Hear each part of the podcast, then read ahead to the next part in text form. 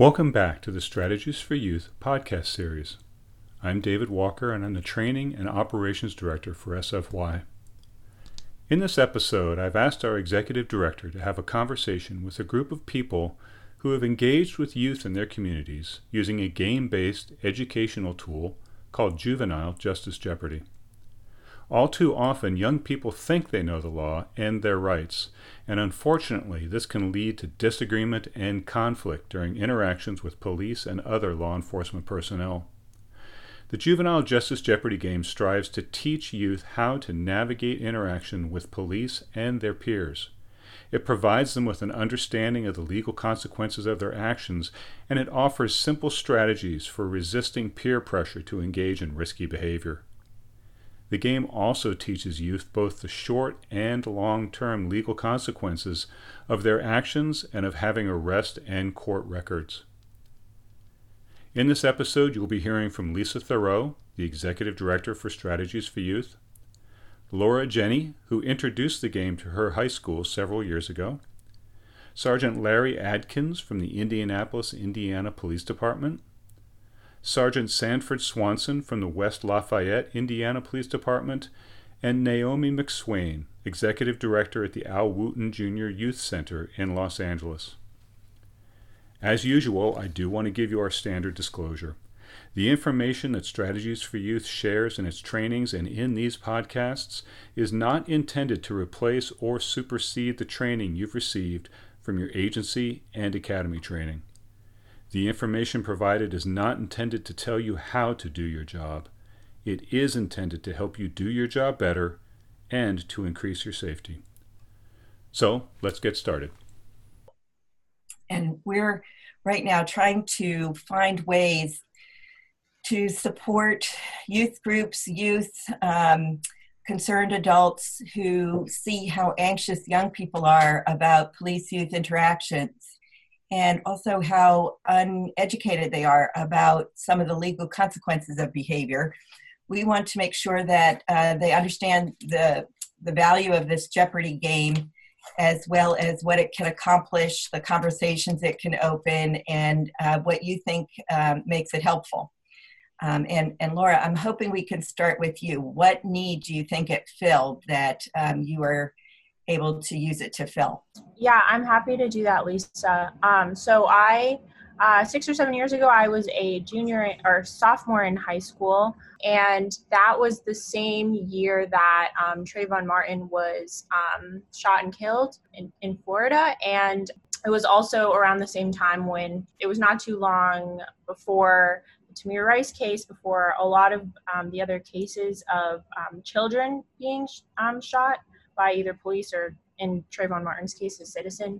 And so that kind of was a wake-up call for me and for many of my friends, because we all realized that this problem was not so far from our own reality. And especially, I was especially thinking about, you know, could, could this happen to my younger brother? Could this happen to my friends? And and there wasn't really a good relationship between police officers and youth in my community. Many of my friends had been system involved, or were just in, or just didn't know, had no interactions with officers other than seeing them patrolling. Um, and so it was very much uh, an attitude and atmosphere where um, myself included and other youth in my high school, we all had this like huge fear of the police and fear of, and just like fear of the unknown.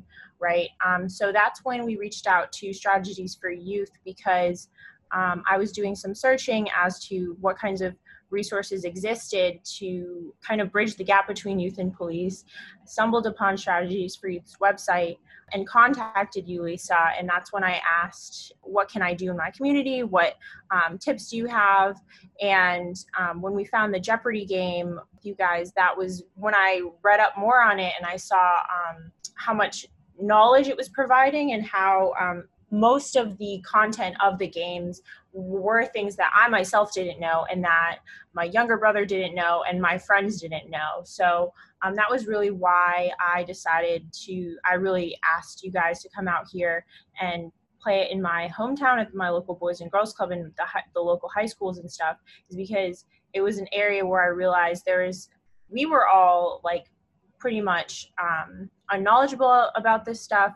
There's a lot of fear about all the things we didn't know, and the game kind of provided a way for us to learn more and also have kind of a safe dialogue about this so that it was more approachable. And when we did end up playing the game, we also were able to bring in some school resource officers and the chief of police in our town who were nice enough to volunteer their time um, outside of the um, outside of their jobs to come and play the game with us. And so that was a really nice opportunity for us to also just have an interaction with officers that wasn't necessarily um, that was in a kind of uh, more relaxed atmosphere, and an atmosphere where we were learning, they were learning about the kinds of um, perceptions we had, and there's kind of a good open dialogue there every time we played the games. Wonderful, Laura, thank you. How about you, Sergeant Adkins? The question was earlier about uh, that we choose Juvenile Justice Jeopardy. Our department, um, at the time it was um, Commander Waters, Jim Waters, he's since passed away, unfortunately, but he was the um, the brain behind bringing Juvenile Justice Jeopardy to Indianapolis. Um, he um, did a pilot program and brought it here, and then we signed off on it. And then I later found out that um, that you know it had a lot more to it than just a game. It was more of an experience. It was more of an interactive experience, which is a, what a lot of programs lack. Um, a lot of kids come in and get lectured to. However, Juvenile Justice Jeopardy allow allow you to be able to get immersed and get and, and have fun, and as as well as learn, and really get serious at times, um, depending on what the individual audience of juveniles is. Sometimes some of those kids have been involved in some very difficult situations, and when certain questions come up, they are very adamant about giving the right giving the answer because they said they lived that experience. They said, "I know this one." And so it it, it it it has really done a great deal of um, connecting with kids, because we ever get into school, they they come in there first and they look at us and they be like, "These are the police." But once they get going, they get involved. I'm talking about some of the hardest young men and women. They they eventually soften up, and because they want to, they don't want to be left out. So the program has really done well. Um, the goal this year, prior to um, the restrictions, where we were we were going to go out to a lot of community meetings. We, we've done a lot of churches, a lot of church groups. Um, I've had opportunity to meet with a lot of pastors and talk to them about coming in and speaking to their young people about um, about the game and, and about their rights and responsibilities, especially now with all the stuff going on with social justice movements. Hey, but they don't they're not necessarily informed about how things work. And I think what I always tell people, when you know how things work, then you can make better choices and better decisions. That's awesome. Thank you. Um, Sergeant Sanford? Uh, so my experience with the uh, program started out, honestly, I, I I heard of Juvenile Justice Jeopardy before, but hadn't been exposed to it. And I went through Policing the Team Brain in two thousand sixteen, and I met with the director for youth services here in Tippecanoe County, Rebecca, and we agreed to meet and sit down because I want to get more involved and get more engaged. And then kind of get, just got thrown into Juvenile Justice Jeopardy kind of right away. I really took to it immediately. It was a great program. I saw a lot of value in it. And I echo a lot of what Sergeant Adkins says. The police are seen often, but they aren't engaged as often as they can or should be. And a lot of the information during these courses, we hear from the, the participants, their ideas about police or policing come from not necessarily always their experiences, but even sometimes from people around them who give them uh, misinformation. There are a lot of assumptions that I find that come out of these classes, and it's a great opportunity to get in front of people who have questions or have bad information and try to correct that information. And I've been saying for a while, we need to do a better job of getting in front of people outside of enforcement activities. So this is an opportunity for us to sit down and be personable. When I do these classes, I almost never wear a uniform. I wear street clothes. Um, I'm obviously identified as, uh, as an officer, but I don't want to come in with that authoritative look or feel. I want to come in as a person, because at the end of the day, that's what I am. I wear I wear plain clothes. I I uh, shop at the same grocery stores. My kids go to school with your kids, or with you for that matter. Um, and so a lot of times I walk in and go, hey, I recognize you. And so it, even for them, it's a nice feel outside of, uh, you know, being in trouble. It's it's an environment where they can they can have face-to-face contact with an officer that's not punitive. I'm wondering if um, all of you, um, let's start with you, Laura, learned something in the game that really astonished you, both as a student and as police officers, something you didn't know before. And then I'm wondering if you could also tell me something that you see young people are very surprised about learning. There, that's a hard question because there's a lot of um, content. Most of the content in the game was new to me and new to most of my friends when we played it. I think what most stood out for me was the information about asking for an adult, asking for um, asking for your Miranda rights, asking, um, and also learning about when you have a record, kind of how does that carry forward in your life, and in and in what ways does that affect kind of the things you're doing and how you're applying, and the ways that potentially, um, I have the conception that once you get arrested, uh, no matter what age you are, it always stays with you, but that's not necessarily the case. What was really salient is the um, was when we had these conversations during the game with officers about kind of the perceptions that we had of ourselves and the perceptions we had of the officers, and the officers' perception of us during these types of interactions. So thinking about body language, just other sorts of things that happen when you're approached by an officer and you kind of get nervous because you don't know what's going on, um, just like tensing up, all these kinds of things that are just, I would say, pretty normal reactions for most people, but you don't really think twice about how they're perceived by others. Um, and so that was a really um, important aspect of the game, is having these conversations with the officers about kind of both sides uh, and like what we're doing and what we're seeing and how we're all responding. Thank you very much, Laura. Uh, Sergeant Adkins or Sergeant Swanson, could you join in? What was something that surprised you when you played the game, and what uh, seems to surprise kids the most when you play the game? I would say from my experience, we don't always get a chance to do the um, other part of the, ju- of the game, that, but when we do, that's the part where we actually um, switch roles and um, do role playing. I think that's the most, um, for me, working with young people, when they get to be the police and then we start acting like we perceive how they act with us. And it's amazing that um, how they get a chance to, you know, as they say, uh, put the shoe on the other foot. And um, I think those those are valuable when we play those role play, or we ask the questions, like we'll set the chairs up like cars, and then we'll we'll put them in a nice, we, we'll put them in a nice Lamborghini or whatever. We'll just say something, so what car you want to ride? And then we'll say, well, what you what you rolling on? I'm rolling on twenty, twenty-sixes. Uh, you, what kind of music you got? So they, you know, they get to tell us about some of the things that they like. And then we, you know, we then we'll have a traffic stop. And then we'll do a traffic stop. And then we say, okay, we're gonna get in the car. And then now um, you be us. And so then it, it's just th- those parts I think really get allow us to get up and close and personal. And then um, the interaction in terms of what the kids say and what they do.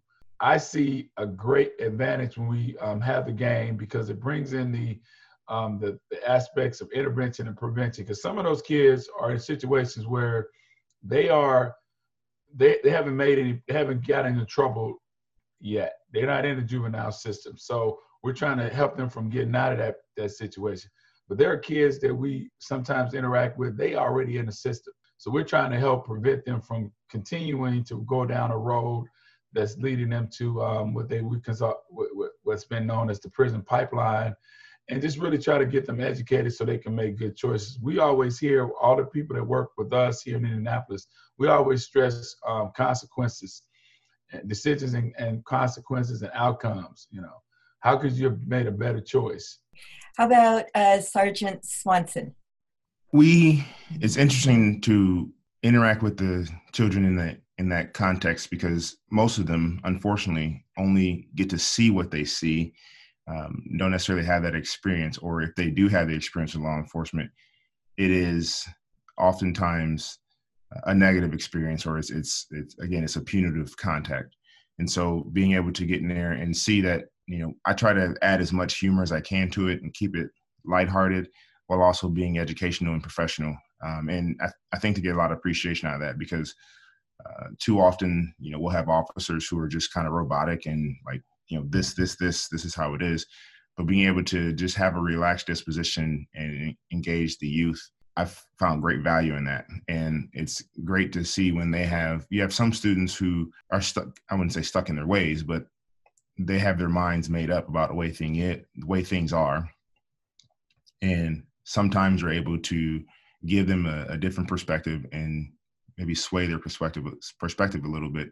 And in other cases, um, they're, you know, they're hardline stance. They, they don't want to come off their, their stance, their perspective. And, but we're, either way, we're able to engage and um, create some dialogue and some rapport there. And there's been times where I've re-encountered them out uh, in the public, and I've garnered some immediate respect for them based on how they were treated and how our interactions went inside of the class. And so um, there's some equity there in the in the courses, regardless of uh, what those interactions ended up being. Being able to have a lot of carryover back into the community, um, and it's just it's just a great opportunity. In fact, my time at J J J actually culminated in us creating a mentorship here, where I come in every two weeks and would sit down for an hour, hour and a half with a group of young men and just do mentorship. We just talk about life. Uh, we would just, I just, I would, I'd be real with them and share some of my experiences, um, some things that aren't, that I typically don't put out for public purview, but just be vulnerable with them and share some of my experiences. In those sessions, I've had phone calls with people that I know who had checkered past and have been able to be quite successful. And uh, it seems to have a, a pretty significant impact. Is there, um, Sergeant Swanson and Sergeant Adkins, just one um, last reframing of my question is, is there a particular question in the game that really surprises kids? The question that, that always gets kids' attention is the one that, um, I can't remember the actual names, but might be Jenny is thirteen, has sex with such and such, and then oh no no text is a picture of herself and she gives it to such and such, he puts it as wallpaper, and then uh, the mother gets upset. What could happen? And um, they they really, it depending on the younger the age it is, like in the, if you're dealing with maybe like the younger twelve on up, middle school, they kind of get a little giggly, but the high school, Uh, they take it a little bit more serious, because uh, uh, by that time, a lot of those young ladies and young men have already been involved in those type of actions. And so we try to stress how important it is to not do that and how it can affect you. And I think the question really goes to how parents get involved after the fact, but they don't realize in the state of Indiana, you're responsible if you send it in the first place, regardless of if someone shares it, they're part of it too. But you, as the person who sends the picture, falls under child exploitation as well. Great. How about you, Sergeant Swanson? Another question that we get a lot of uh, dissension from is when we talk about crimes of accomplice, where Tommy's the lookout and the friends are stealing, but Tommy gets charged with the crime just as well, and they don't think they don't think that's fair, and they don't understand how um, you are the company you keep, and you can become complicit in other people's crimes, um, depending on your involvement. And so those those two questions usually uh, garners um, a fair amount of reaction from just about every group. That's wonderful. I, I uh, we specifically put in those accomplice liability and joint venture questions because young people hang out in groups and they don't understand that your friends can be your destiny in the way the law works. And we wanted to make sure they understood that really well. The the question that um, upsets a lot of young people and they always get wrong is whether or not a male police officer may pat frisk a female. And we routinely hear everybody, boys, girls, parents, saying, no, that's against the law, that's sexual harassment. And uh, that leads to very interesting conversations and a lot of, oh my God. I'd like to switch now and introduce you to Naomi McSwain of the Wooten Center. Yeah, we've been playing Jeopardy, I think, for about five years. And um, we initially uh, were invited to do some sessions with L A P D, the police, and, uh, and our kids. Uh, this is before we adopted it. We were part of um, interacting with police to show them how the game can be useful. And in the course of doing that, I said, we need this at the center, you know? So I talked to Lisa and I talked to some other people that invited me to the meeting, and Lisa came out and did some train the trainer, and she did some sessions uh, with our kids. And it's, it's just a very memorable part of our history right now. Uh, because, uh, you know, at that time, uh, you know, there was just a number of, what prompted us was the Michael Brown uh, incident uh, to really get involved, because we wanted a way to have some discussion with the kids, you know, about what was happening. And we also didn't want them to do anything that would get them, you know, that would threaten their life, you know, out there being uh, belligerent with the police. And so uh, we were looking for a solution. So I said, this looks perfect. You know, it's it's in a game format. Uh, it's very informative. So anyway, so we, we, Lisa came to the center and did it with the kids, and they absolutely loved it. And we asked them if they wanted to have it there, and they said yes. So we ended up, um, and ever since then, we've actually been playing it monthly, except during the summer. And so uh, one of our board members, uh, Robert Clark, who's a retired um, F B I agent, uh, has been our main facilitator. And uh, joining him is another uh, uh, young man, uh, Rick, who has his own nonprofit agency working with high schools.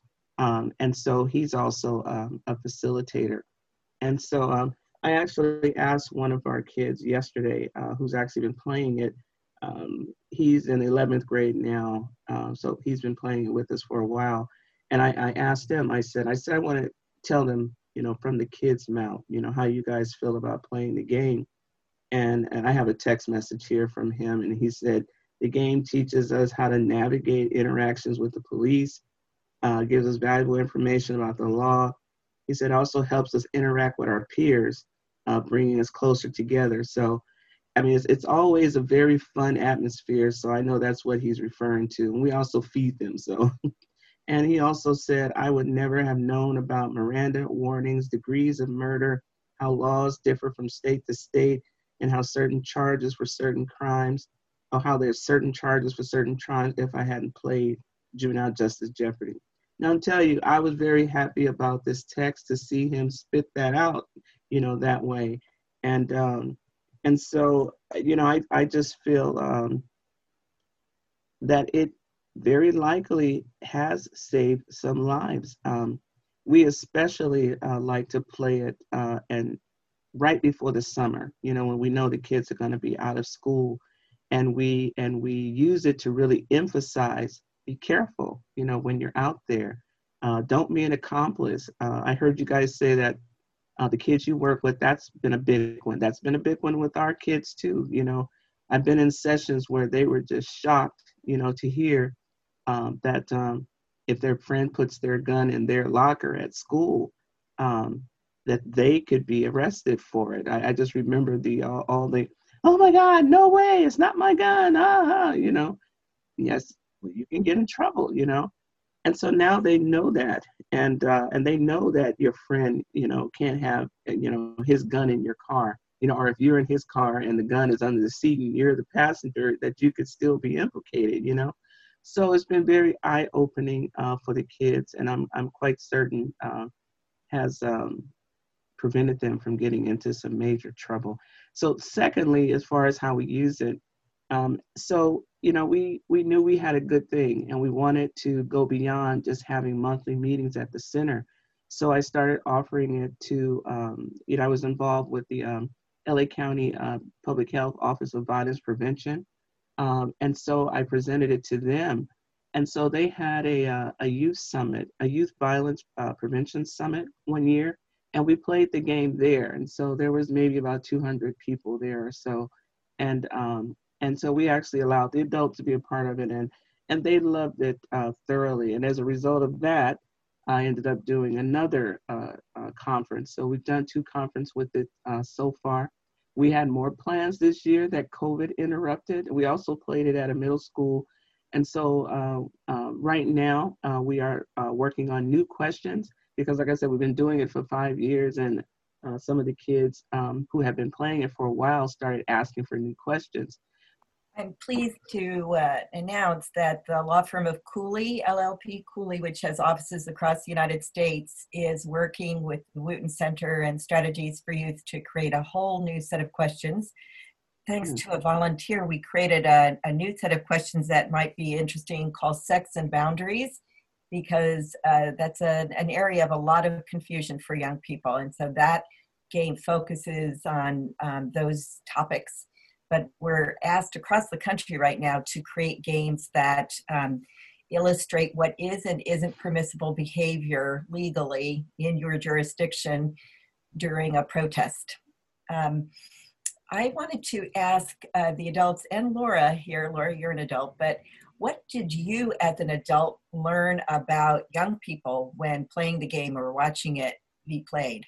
Yes, one thing, um, the game and interacting with the young people, um, they're very influenced by social media.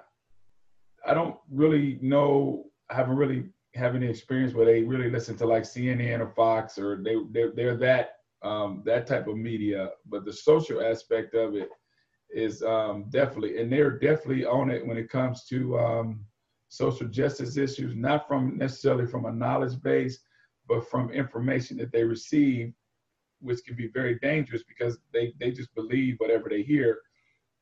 I remember when going into um, juvenile justice, when um, when Michael Brown got um, killed, and they would, kids were, when, when we come in a room, um, they say, hands up, don't shoot. So they're very impressionable. And and some of these, these issues, they definitely need to be um, aware of, but it's not being, I don't think they're being very, they're not critically thinking about it. And what I always challenge the young people to critically think. When they say something, I say, how do you know that? You know, so I want them to answer the why. Why is that the case? How do you know that? I ask more questions. I don't try to just tell them what I know. I try to get them, or I challenge, I challenge their thoughts. And I say, well, have you thought about this? So they'll say something. I say, well, what about this? And then eventually, because I know that they're just not mature enough, they will hit, um, they will come to a standstill. And I and I then I'll explain, you know, what I think that they might want to consider when you think about things. I said, don't just allow everybody, everything you hear to be something that you, you take as fact. Take that information, process it, analyze it, and come up with your own opinion about it, or get, get facts to support your opinion. Laura, what do you think adults playing the game with young people take away from the experience? That's a hard question for me to answer, because obviously when I played the game, I was a, I wasn't an adult yet, I was a youth, but I would say that I think their, th- what they kind of took away was how much we actually did or didn't understand. And in, and I think in the case of the kids that are going to be playing the game now, because of social media and because of the prevalence of um, like every kid has a cell phone, um, they all have access to, like most kids have access to the internet. So they're learning things they're seeing online. And I think for the up and coming um, groups of kids who are going to be playing the game, what um, adults might be taking away is um, kind of a newer sense of like, now kids um, might not necessarily, they might understand more than kids when I played it six years ago knew, because we didn't have as much access to all this content. Um, but there also is a lot of misinformation being spread um, via social media, stuff that I'm seeing on my timelines right now, seeing on social media and on the news. Um, and so I think clarifying that is an important part, an important um, thing that adults were learning is like, this is what kids believe, and this is what part of that is true, and this is what part of that we need to clarify with them. So, yeah. Kind of what Laura said. When I, when the adults, they they actually become, they're less clueless, they're more clueless than the kids. They have a lot of misconception about what's going on, especially when it comes to the age of consent. A lot of parents don't don't even know that. They think it's eighteen. And um, from my experience, um, so they actually don't know. And then but what I think what it does is they don't, most parents in this day and age, especially if you're working, parent, you go to work, and even with my own kids, you know, you see your kids less then they spend more time outside of your presence than they do in your presence. So I think it's a, what I've seen is it's a wake up call to let these parents know, you got to talk to your kids. You got to spend time with your kids. You got to let them know they got, you got to be the source of information first that they compare everything else to, as opposed to them receiving the other information. Now you're secondary. So now they're comparing what they already received to what you're saying, and what they receive in the social media or on their friends is what's going to reign supreme. Thank you, uh, Sergeant Adkins. I'm, I'm glad you raised the point about parents, because we're fascinated by um, how much parents are unaware of this and could use the information if they want to be able to support their kids uh, with good information. Uh, Sergeant Swanson, um, what do you think adults take away from being game facilitators? Well, we're a little different here in that our facilitators are either law enforcement or they're involved in probation uh, and, and that. So they're, they're, in, they're agents for the criminal justice system. So they're f often familiar with a lot of these things already. Um, but I think they get challenged. It's, it's, it's interesting to see the perspectives as an adult from the juveniles, because, you know, Sergeant Adkins commented on it earlier about the critical thinking. And I try to, um, I try to encourage people whenever possible, be critical thinkers as opposed to emotional thinkers, and especially our youth, because that's a, it's a concept that they're not used to. They're used to ba basing their actions off of their feelings as opposed to the critical information that's in front of them. However, we do have a program called Back on Track, where we will spend about eight hours with uh, a child, uh, a juvenile, and at least one of their parents. Um, but in that, when we have the, at the end of the session, we do Juvenile Justice Jeopardy with the, the students and the parents. And like has been said, a lot of times the parents, they're answering the questions wrong as well. And so they don't know. And so the information that they're passing along to their children oftentimes is misinformation, um, not because they're willfully and wantonly giving poor information, oftentimes just because they just don't have the correct information. So they they believe what they're paying forward is true when, in, when our reality is not. And so there, there's definitely some learning pieces there for the, the parents and the adults in the room as well. Naomi, what do you think uh, adult facilitators or even adult observers get out of uh, watching the game or playing it with youth? I've, I've learned quite a bit. Uh, the one that you mentioned about um, Can, um, you know, can they pat down uh, a minor girl? Um, I was in the room the first time we, you know, they asked a question and they said, um, they said no. I, you know, reacted the same way the kids did. Oh my God, are you kidding me? You know, because, you know, I, I was the young girl um, in the seventies. Uh, you know, I recall being stopped with my boyfriend and I had the drugs in my bra. And they couldn't touch me, and, and we knew it. You know, it was just understood. Give it to the girl because they can't do anything, you know, with her. And so that day, the police officer explained that uh, that used to be true, um, but they changed it because they don't have a lot of female officers, and they know that the girl is carrying the drugs. You know, so um, so yeah, it's it's been uh, an educational experience for us. Um, It's also very, um, I would say, very calming for us because, you know, we worry about our kids, you know, being out there and interacting with, with police. And uh, to know that you're helping some child that might uh, potentially save his life, um, you know, like I said, for us, right after Michael Brown, you know, I feel like it's a, it was a challenge and a problem that we had that we no longer have to the degree that we used to because we know that our kids are informed. Uh, when they're out there on the street.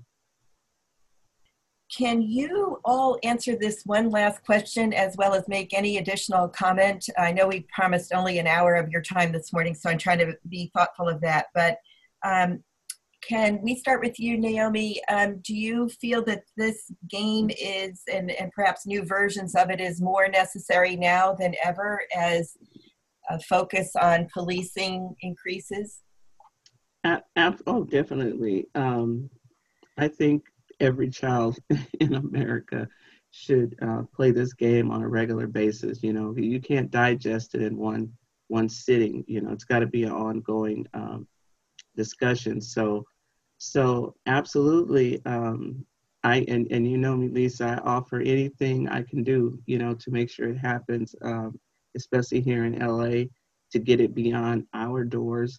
So I'm looking forward to help. Uh, I just joined another collaborative um, that I'm very, very anxious to introduce it to, you know, after we get the, uh, the new game uh, up and going. So, you know, with the, with the new climate, I mean, it's, it's an ongoing thing, you know, with us. We, you know, we're getting ready to enroll. Well, we just enrolled about another one hundred twenty-nine students, um, you know, a lot of them teens that have never played Jeopardy. Um, so we've got to start all over again, you know, uh, so that we don't have to worry about these kids. You know, I, I consider Jeopardy an essential part of our, um, of our program, and I'll, I'll never get rid of it. It's imperative that all of us have as much understanding as humanly possible during these times. Um, we are certainly in the midst of un unprecedented times. We really can't have enough good, factual, empirical information. Um, there is so much information out there that is so far off base. You know, Sergeant Adkins talked about social media, and that's probably one of the biggest perpetrators. Being able to sit in a room and have a genuine conversation, a genuine dialogue with someone from the industry, someone who's been there and done that, um, and hopefully, preferably, makes it their business to stay up to date with the, you know, the latest information and trends.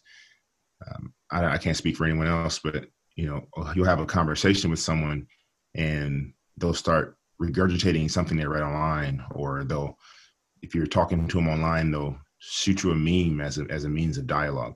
I don't want to, I don't want to have a meme. I don't, I don't want you to read from a script. I want to sit down and have a legit conversation with you. In fact, just this morning, uh, a friend of mine who's also involved with Big Brothers Big Sisters, her little sister um, apparently has been kind of just down, going down that road. And as an officer and a black man, she wants me to see if I'm willing to sit down with her little sis and just have a conversation instead of firing off uh, memes and, and using stats that have been perverted, but just to genuinely sit down and have a one-on-one conversation with an actual person, an actual human.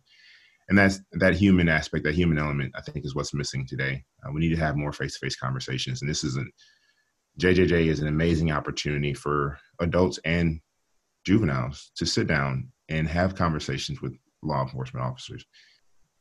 Thank you. Um, Laura, do you have any thoughts about um, whether or not this game is more important to play now in view of the discussion about social justice and policing? Uh, yeah, I think it's definitely more, um, even more imperative that um, this game and um, other ways of spreading this content is spread to more kids. And I think that because of the very um, polarized um, atmosphere that is going on, and because of all of the, the like rapid spread of kind of misinformation and the rapid spread of um, just really polarized ideas and views, especially um, as it relates to um, what should be done around um, policing in the United States, I think it's even more important that kids are getting um, the access to this content and getting, um, being able to sit down and have conversations with, um, with officers, with other law enforcement agents in their community, and really understand um, what sorts of things are going on and why, and be able to, especially because it's really easy right now to kind of get swept up in all of the content that's being put out. And it's really hard as well to kind of absorb all this content and to read all of it and to, and to not feel a certain way about it. And I think that that's healthy and that's natural, but um, there needs to be some sort of balance so that, so that kids that are growing up now aren't, aren't coming into the world feeling overwhelmed, outraged, and upset about what things are going on, and that they have kind of this game and being able to have these sorts of conversations with officers is putting the agency back to the kids and saying, no, like the, like there are things that are messed up about the world that you grow up in, but you have the agency to change, and you are um, your own person. And like, there's no sort of like, you're not limited to the sorts of things that you're seeing happening to others around you um, online or in your community. So I think it's even more important. And agency is a key thing we're trying to build in young people, to make them think that they have some control over these interactions and build their confidence to think so. Um, Sergeant Adkins, could you bring us home with your thoughts about um, whether it's more important than ever to play this? Yes, I mean, this is definitely important. Um, one of the things that we see across our country, we see a lack of trust in the police. Um, there was a study by twenty-first century Policing they did called um, Building, uh, talk, one of the tenets was building trust and legitimacy. And we, we're, in a, we're in a day and age where um, one of the push for police departments across the country is procedural justice, that people feel better about the police when they feel that the police are being procedurally just. And um, this game is an opportunity to build a foundation and to plant some seeds about that build, building that trust and legitimacy by dealing with the young people. These young people are eventually going to be adults one day. So we can build a foundation and build that trust and show legitimacy now, then we will see a harvest in the future. Um, we just started a program. We, we're working on a program called I M P D Cares. And what that care stands for, Children Accepting Responsibility for, the, for their Education and Success. And this game is, is, is education about a very important part of every person's life, especially as an adult, young adult coming into adulthood, or, you know, making good choices, staying out of the legal system, and understanding how to help others stay out of it, even your, even the adults. Thank you, Larry. I, I really appreciate all these comments. I want to give everybody an opportunity to say one uh, ending note. You know, you came at a very tough time for us, like I said, with Michael Brown. And I, I remember walking into the center, you know, the day after, you know, it aired, and the kids were just angry. You know, they were, you know, I, I hesitate to use unruly because they, they really aren't that at the center, but they were clearly agitated. And I knew we had to do something because they, they were like, they were ready to go out and shoot a cop. And so we had to sit them down, you know, and have a conversation with them. And so at that time, I felt helpless. You know, I didn't know what to do. And I, I, I only knew that I wanted to prevent them from going out there and, and getting killed. Some people might say it's, it's a game, and it is, it is a game, but it's so much more than that for us and for our program and in the community where we are, you know, which is heavily policed.